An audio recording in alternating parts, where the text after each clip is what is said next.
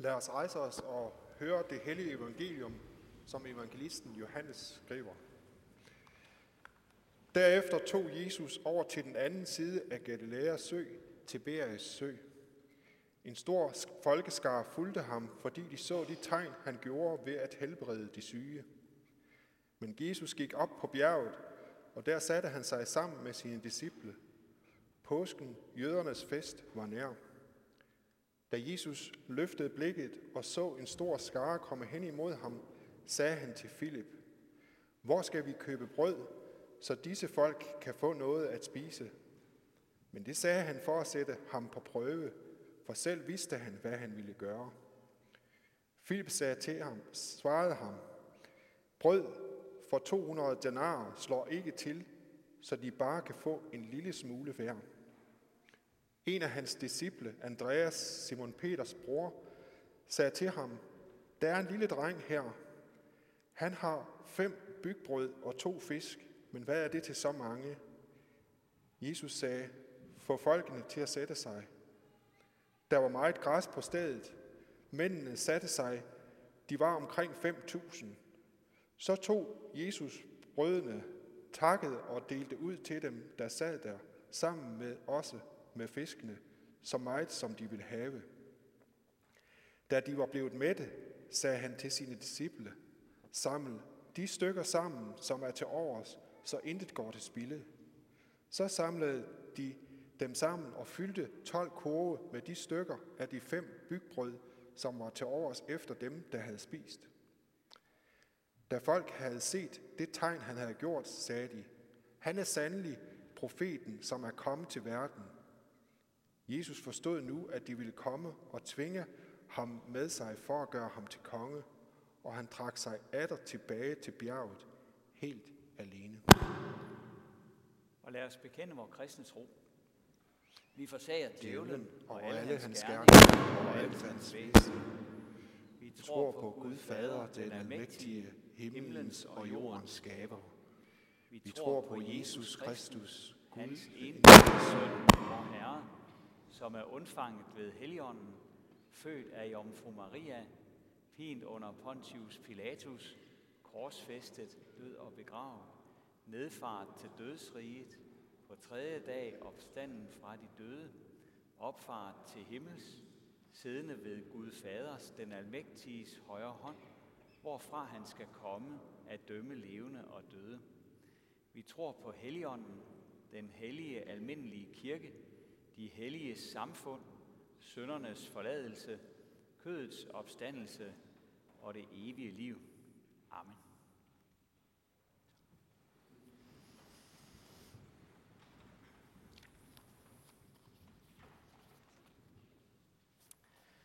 Ja, men så fik vi bekendt troen med tordenbrag og det hele.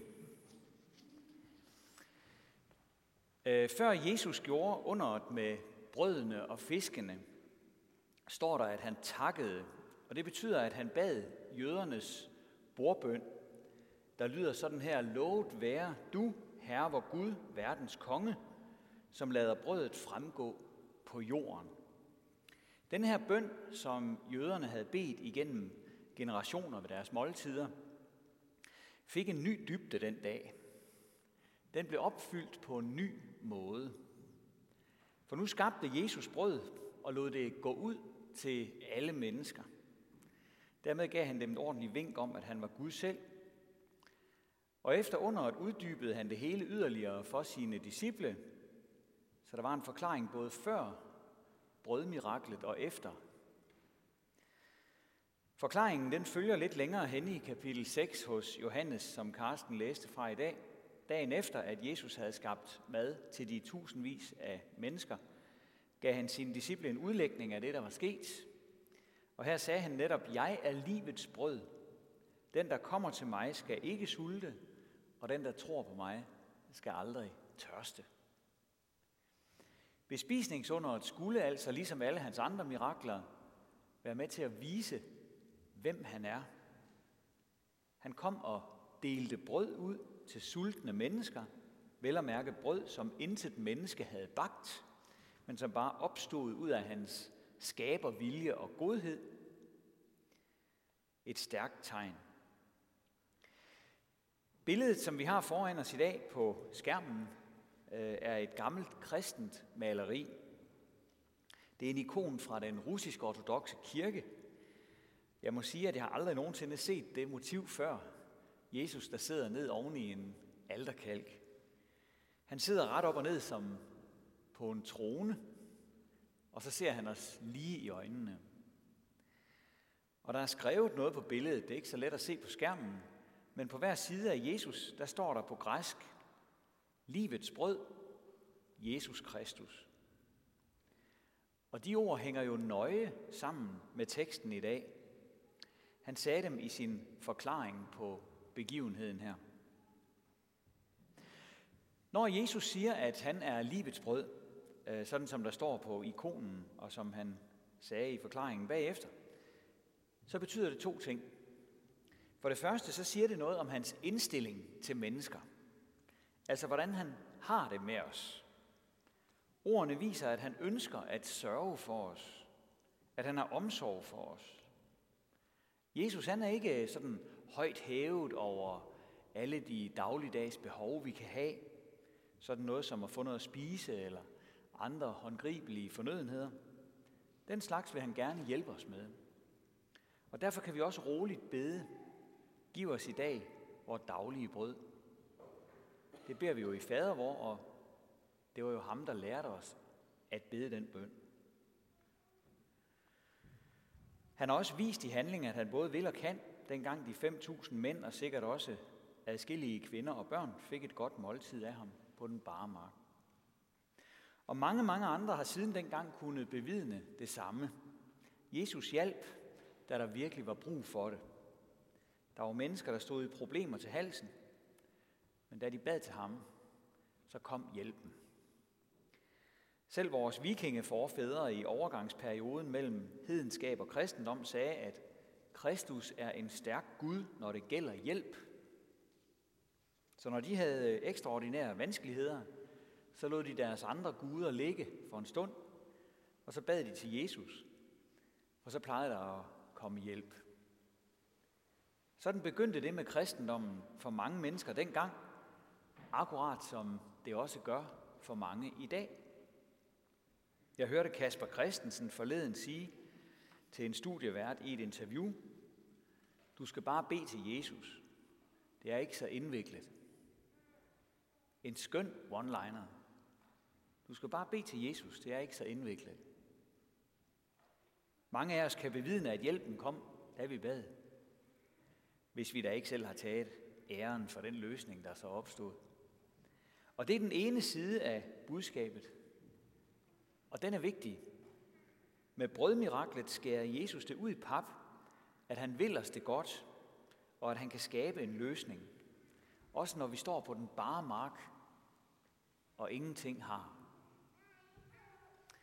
Men der ligger endnu mere i det her udtryk, livets brød. Når Jesus bruger den titel om sig selv, så lader han os få et kig ind til kernen i hans egen identitet.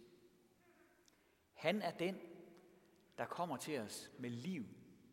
Liv i dybere forstand. Ja, han er lige frem det evige liv i egen person. Han er meningen med livet. Han er selve frelsen fra Gud, der er kommet til verden som en person. Og det er jo, hvad det særprægede motiv på den gamle ikon skal minde os om. Jesus er brødet fra himlen, der ligesom mannaen i ørkenen udgør en helt ekstraordinær mulighed for mennesker. Med ham kan vi leve et liv, selv under de vanskeligste forhold. For han er hos os. Han giver sig selv til os. Han holder os oppe. Han er vores brød. Han er vores vin. Læg mærke til på det gamle maleri, at brødmanden han er afbildet med en dragt, som både er blå og rød. Det er ikke tilfældigt, for blå er himlens farve, og rød er jordens farve. Livets brød, han er både Gud og menneske.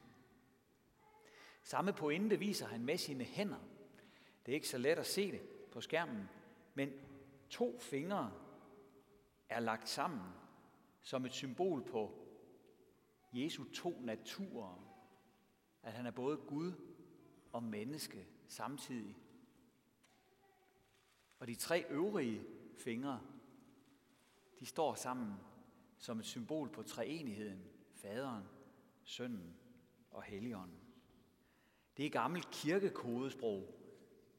Det går mange, mange år tilbage i tiden, ligesom korset og fisken og mange af de andre symboler. Livets brød, han er både Gud og mand. Hans fødselsregistreringssted var Bethlehem. Byens navn betyder brødets hus. Det er da påfaldende. Og i sin undervisning sammenlignede han Guds rige med brød. Han sagde, at det han kom med, ligner en surdej, som en kvinde tog og kom i tre mål hvedemel, til det hele var gennemsyret. Jesus han vil altså gennemsyre hele verden, ligesom gær eller surdej gennemsyrer en mel, en dej. Og det kom jo til at ske i de følgende århundreder, hvor kristendommen gennemsyrede verden. Og det kribler og krabler stadig i denne her dej rundt omkring den dag i dag. Jesus siger så meget om brød. Der må ligge noget her, som vi bare må have fat i. For et par søndage siden hørte vi ham sige til en kvinde, der ikke tilhørte øh, Israels folk, det er ikke rigtigt at tage børnenes brød og give det til de små hunde. Ja, for han var jo livets brød, der var kommet til Israels folk, og det folk tilhørte hun ikke. Men så udvidede han alligevel kredsen. For hun var en af dem, der troede på, at han var stærk, når det galt hjælp. Og så fik hun også det i livets brød. Og derfra gik budskabet videre ud over jorden og helt op til Skandinavien på et tidspunkt. Og Jesus han er stadig hos os. Det minder ikonen os også om. Hvor to eller tre er forsamlet i hans navn, der er han midt i blandt dem. Det har han lovet. Billedet minder os især om, at han troner i blandt os i nadveren. At det er ham, vi får, når vi modtager hans læme og blod i, med og under brød og vin. Jesus Kristus er den, der er kommet til verden for at mætte os med det, som vi hverken kan købe eller give hinanden, nemlig brødet fra himlen, livets brød, frelsen fra Gud. Han siger, at den, der kommer til ham, ikke skal sulte, og den, der tror på ham, aldrig skal tørste. Værsgo og spis. Ære være faderen og sønnen og helligånden, som det var i begyndelsen, så også nu og altid og i al evighed. Amen. Og lad os rejse os og med apostlen tilønske hinanden, hvor Herres Jesu Kristi nåde, Guds, vor Fars kærlighed og Helligåndens fællesskab være med os alle. Amen.